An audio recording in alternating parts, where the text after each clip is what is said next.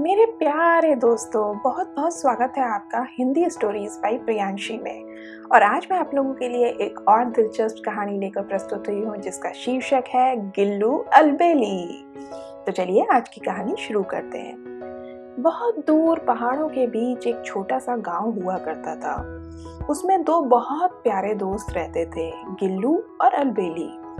गिल्लू और अलबेली की दोस्ती इतनी गहरी थी कि उनकी दोस्ती के चर्चे दूर दूर तक मशहूर थे।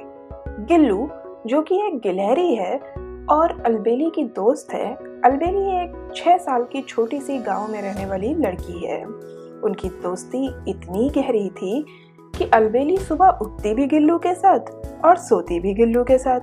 सुबह उठकर वो रोज़ की तरह स्कूल जाती, अपने मम्मी पापा का कहना मानती, रोज़ का काम करती, स्कूल का होमवर्क करती, खाती पीती और गिल्लू के साथ खूब खेलती। गिल्लू को भी अलबेली के साथ रहकर बहुत अच्छा लगता। उसको बहुत आनंद आता अलबेली के साथ खेलकर। जैसे ही अलबेली स्कूल से घर आती, गिल्लू झटपट उस पर चढ़ जाता और बहुत खुश होता। छुट्टी वाले दिन तो गिल्लू और अलबेली इतना व्यस्त रहते कि उन्हें खाने और नहाने की भी याद नहीं रहती।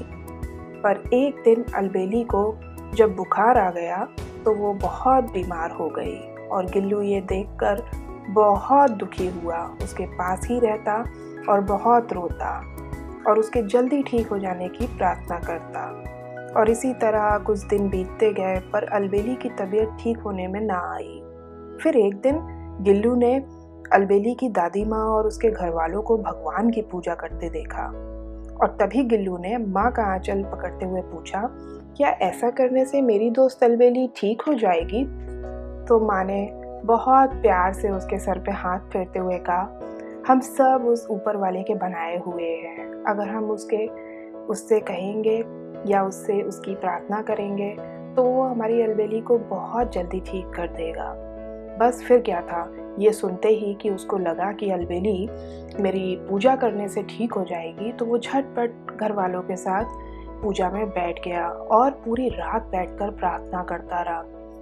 इतना ही नहीं, अगले दिन गिल्लू ने गाँव के पास वाले मंदिर में जाके भी पूजा अर्चना शुरू कर दी और बहुत मेहनत और लगन के साथ भगवान की प्रार्थना में लग गया। लेकिन अलबेली ठीक होने में ना आई। बहुत दिन बीतते गए, पर उसकी तबीयत में कोई सुधार नहीं आ रहा। ये देखकर घर वाले तो परेशान थे ही, पर गिल्लू बहुत ही ज़्यादा उदास हो गया और उसे लगा कि क्यों ना भगवान मुझसे अभी खुश ना हुए हों और मुझे भगवान को खुश करने के लिए और अधिक मेहनत और लगन से पूजा करनी पड़ेगी। शायद तभी वो मेरी अलबेली को जल्दी ठीक कर देंगे।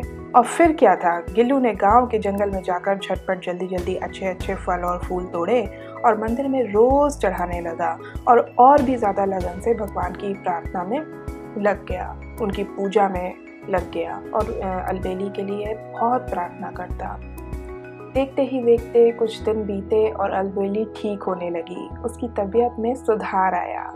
ये देखकर गिल्लू और घर वाले बहुत खुश हुए और उसकी पूजा की सफलता को देखकर उसे अपने ऊपर बहुत नाज हुआ।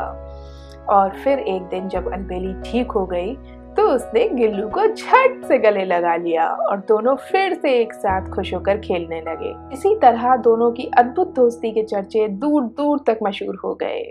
तो ये थी आज की मेरी गिल्लू और अलबेरी की कहानी।